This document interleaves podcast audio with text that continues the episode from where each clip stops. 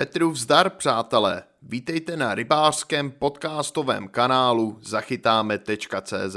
V tomto audiočlánku probereme opět nesmírně zajímavé téma, kterým bude rybářská historie háčků. Ulovit rybu to pro člověka v pravěku znamenalo především získat maso na obživu, takže to určitě bylo důležité. V době nahromadění ryb při poklesu hladiny nebo v období tření to šlo většinou snadno. Do ruky, klackem, lukem a šípy nebo vrženým balvanem. Ovšem pokud nenastala některá z těchto situací, šance ulovit rybu šmátráním pod břehem či kameny byla reálná jen na menších tocích. Ale člověk je tvor vynalézavý a tak se v čísi kosmaté hlavě už v pradávných časech zrodila myšlenka nalákat kořist na nástrahu, v níž bude skryto cosi bránící rybce v útěku. Tak nějak se zrodil nejspíš první vzor rybářského háčku. Jak to tedy bylo dávno před zpracováním kovů? Z čeho takový háček vyrobit? To byl rozhodně problém, ovšem protože člověk je tvor skutečně vynalézavý, zkoušelo se ledacos. Větvička vhodného tvaru nebo stonek strny umožnili po přivázání na zvířecí šlachu nebo spletené žíně či vlasy sestavení první primitivní pytlačky, určitě zpočátku bez využití pružného klacku. Ale dřevo přece jen není k tomuto účelu ideální materiál.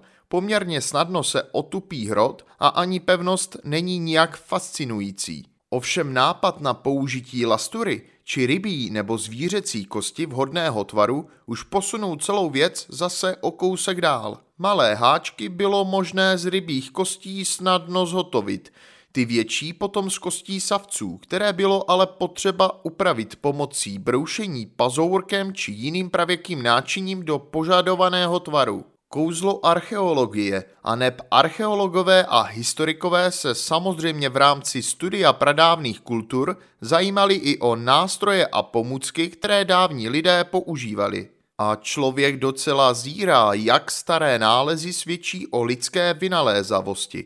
Například na ostrově Okinawa v jeskyni Sakitary byly nalezeny zachovalé háčky na ryby, zhotovené ze skořápek mořských plžů a nejmodernější metody určování stáří artefaktů ukázaly, že se jedná o háčky vyrobené lidskou rukou přibližně před nějakými 22 tisíci lety. Obdivuhodné, co? Další objev, který ještě posunuje symbolickou laťku objevu rybářského háčku směrem zpět, se podařil australské archeoložce Sue O'Connorové, která na ostrově Timor objevila kromě jiných cených historických nálezů i několik prastarých rybářských háčků, také zhotovených ze schránek měkýšů. Jednalo se o poměrně masivní háčky v délce několika centimetrů, které sloužily pravděpodobně k lovu velkých mořských ryb a dalších živočichů. Byly pečlivě vyhlazené a ještě postrádali zpětné protihroty. Ovšem šokující bylo především určování jejich stáří. S vysokou přesností byly háčky datovány do doby před 23 tisíci lety. Přidání protihrotu byl další objev, který zefektivnil rybolov, protože ryba se háčku po zaseknutí do čelisti nebo jícnu nemohla tak snadno zbavit. Protihroty se objevily z vnější i vnitřní strany – Případně jimi byl háček opatřen z obou stran, nebo bylo na háčku protihrotů hned několik za sebou. Ovšem příliš velký protihrot samozřejmě znesnadňoval samotný zásek. V takovém případě totiž bylo nutné vyvinout pro zaseknutí mnohem větší sílu. Tvar a umístění protihrotu se tak ustálilo časem na jednom protihrotu z vnitřní strany, tedy situovaném do obloučku háčku. Tak vypadaly háčky velmi dlouho. V posledních letech se ale často začaly používat háčky bez protihrotů, které umožní sportovnímu rybáři uvolnit rybu prakticky s minimálním poškozením.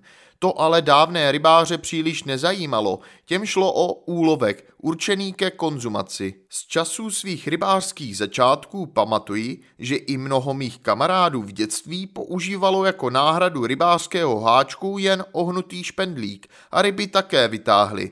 Já na tom byl lépe, protože můj táta byl rybářem tělem i duší a nějakým tím háčkem mě vždycky ochotně obdaroval. Ba co víc, naučil mě je i navazovat na vlasec, což se mezi kluky také považovalo za cenou zkušenost. A teď už nástup kovových háčků.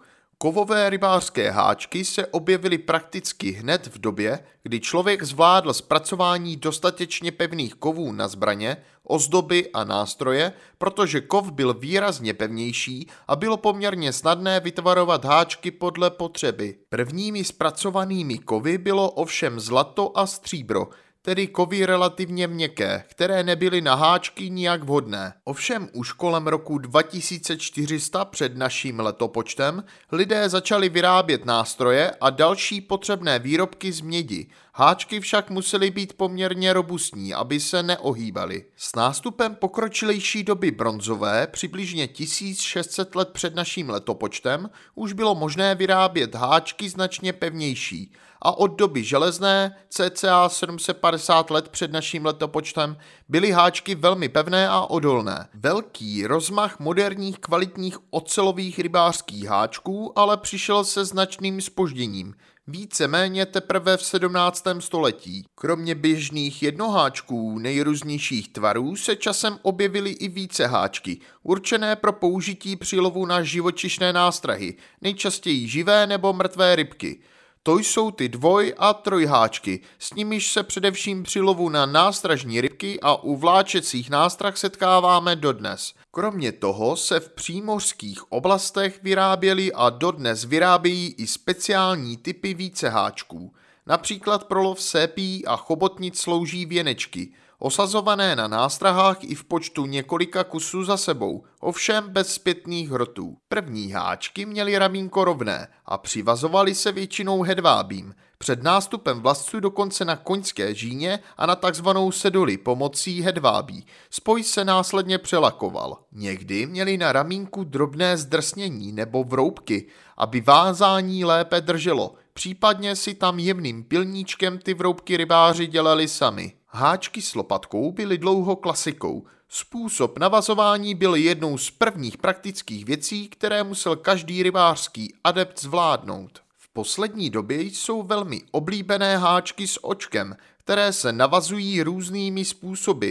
Je to ale trochu nevýhodné v tom, že přivázání za očko nezajišťuje stoprocentně, aby ramínko háčku bylo v jedné linii s návazcem, což může komplikovat zásek. Háčky se vyrábějí podle potřeby a konkrétního určení z tenkého nebo naopak hodně silného drátu, s krátkým, obyčejným nebo prodlouženým ramínkem a s protihrotem i bez něj.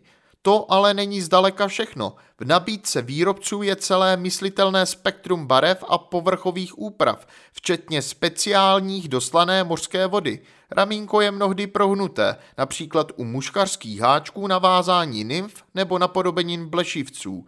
Háčky s očkem ho mývají někdy vybočené směrem dolů pro chytání z džigy. U některých háčků, určených primárně na nastražování červů, najdeme i hrotky – připomínající protihroty, umístěné na horní straně raménka. Ty brání sklouznutí kroutící se nástrahy. Můžeme se setkat i s háčky opatřenými olověnými nálitky, sloužícími pro zatížení nástrahy. Každý háček má jednoduše své opodstatnění. Háčky se označují podle velikosti a mnohdy navíc dodatkově i složitými kódy s ohledem na tvar, materiál, odolnost a další vlastnosti. Někdy je i pro zkušeného rybáře luštění těchto nevždy zhodujících se a ne úplně sjednocených označení a číslování docela složité. V zásadě nejčastěji se používá klasické označení velikosti od 32, což jsou ty nejmenší pidiháčky, až do 20 lomeno nulou, což jsou ty úplně největší háky. To by bylo pro tento audiočlánek z rybářské historie háčků vše. Pokud vás tento článek zaujal, veškeré další informace, včetně fotografií a videí, najdete na rybářském magazínu www.zachytáme.cz.